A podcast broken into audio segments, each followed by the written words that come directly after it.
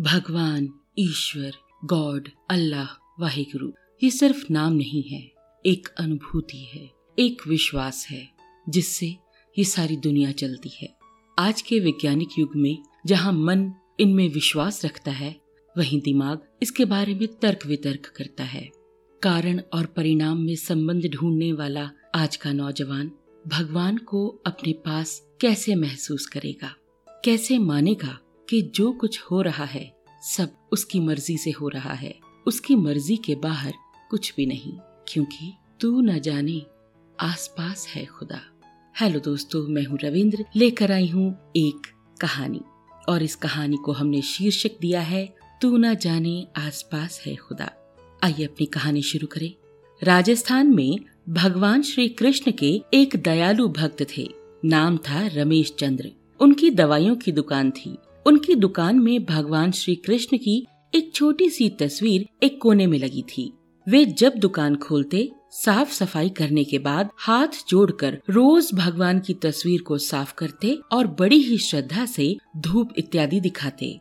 उनका एक पुत्र था राकेश, जो अपनी पढ़ाई पूरी करके उनके ही साथ दुकान पर बैठा करता था। वो भी अपने पिता को ये सब करते हुए देखता। क्योंकि वो एक नए जमाने का पढ़ा लिखा युवक था तो लिहाजा वो अपने पिता को समझाता। भगवान वगैरह कुछ नहीं होते, सब मन का वहम है पिताजी। शास्त्र कहते हैं कि सूर्य अपने रथ पर ब्रह्मांड का चक्कर लगाता है, जबकि विज्ञान ने सिद्ध कर दिया है कि पृथ्वी सूर्य का चक्कर लगाती है। इस तरह से रोज विज्ञान के नए नए उदाहरण देता, ये बताने के लिए कि ईश्वर का कोई वजूद नहीं है। पिता उसको स्नेह भरी दृष्टि से देखते और मुस्कुरा कर रह जाते। वो इस विषय पर तर्क वितर्क नहीं करना चाहते थे। समय बीतता गया। पिता बूढ़े हो गए। शायद वे जान गए थे कि अब उनका अंत समय नज़दीक आ गया है। तो एक दिन उन्होंने अपने बेटे से कहा, बेटा, तुम ईश्वर को मानो या मत मानो। मेरे लिए इतना ही बहुत है कि तुम एक मेहनती, दयालु और सच्चे इंसान हो। क्या तुम मेरा कहा मानोगे?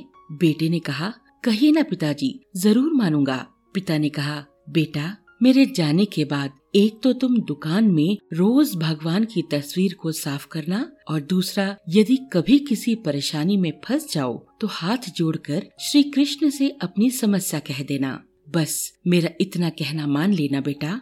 बेटे ने स्वीकृति दे दी। कुछ ही दिनों के बाद पिता का देहांत हो गया। समय गुजरता रहा। एक दिन बहुत तेज बारिश पड़ रही थी। राकेश दुकान में दिन भर बैठा रहा और ग्राहकी भी कम हुई। ऊपर से बिजली भी बहुत परेशान कर रही थी। तभी अचानक एक लड़का भीगता हुआ तेज़ी से आया और बोला, भैया, ये दवाई चाहिए। मेरी माँ बहुत बीमार है। डॉक्टर ने कहा है, ये दवा तुरंत ही चार चम्मच यदि पिला दी जाएगी तो माँ बच जाएगी। क्या आपके पास है ये दवाई?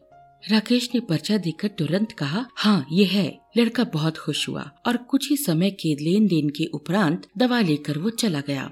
परंतु ये क्या, लड़के के जाने के थोड़ी ही देर बाद राकेश ने जैसे ही काउंटर पर निगाह मारी तो उसके पसीने छूट गए, क्योंकि अभी थोड़ी देर पहले ही एक ग्राहक चूहे मारने की दवाई की शीशी वापस करके गया था। राकेश ने शीशी काउंटर पर ही रखी रहने दी कि लाइट आने पर वापस सही जगह पर रख देगा। पर जो लड़का दवाई लेने आया था ना, वो अपनी शीशी की जगह चूहे मारने की दवाई ले गया।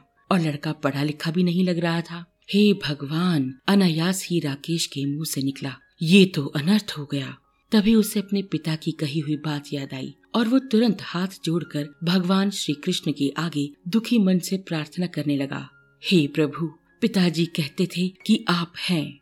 आप सचमुच हैं तो आज ये अनहोनी होने से बचा लो। एक माँ को उसके बेटे द्वारा जहर मत पीने दो। प्रभु मत पीने दो। भैया पीछे से आवाज़ आई। कीचड़ की वजह से मैं फिसल गया। दवा की शीशी भी फूट गई। कृपया आप एक दूसरी शीशी दे दीजिए। भगवान की मनमोहक मुस्कान से भरी तस्वीर को देखकर राकेश की आँखों से झरझर आँसू बह निकले। उसके भीतर एक विश्वास जाग गया था कि कोई है जो इस सृष्टि को चला रहा है, जिसे कोई खुदा कहता है, कोई परमात्मा, कोई अल्लाह, कोई वाहिगुरु, कोई ईश्वर, कोई गॉड। दोस्तों, कैसी लगी आपको ये कहानी? आप मानते हैं ना कि भगवान है? भले ही आप उसे मंदिर, मस्जिद, गुरुद्वारे, गिरजाघरों में ना ढूंढे, उन्हें अपने दिल में ढूंढे। भगवान एक प्यार भरे और हमदर्दी भरे दिल में निवास करता है और हमेशा साथ रहता है। इस पूरी दुनिया का करता धरता, सृजनहार, पालनहार एक वही परमात्मा है।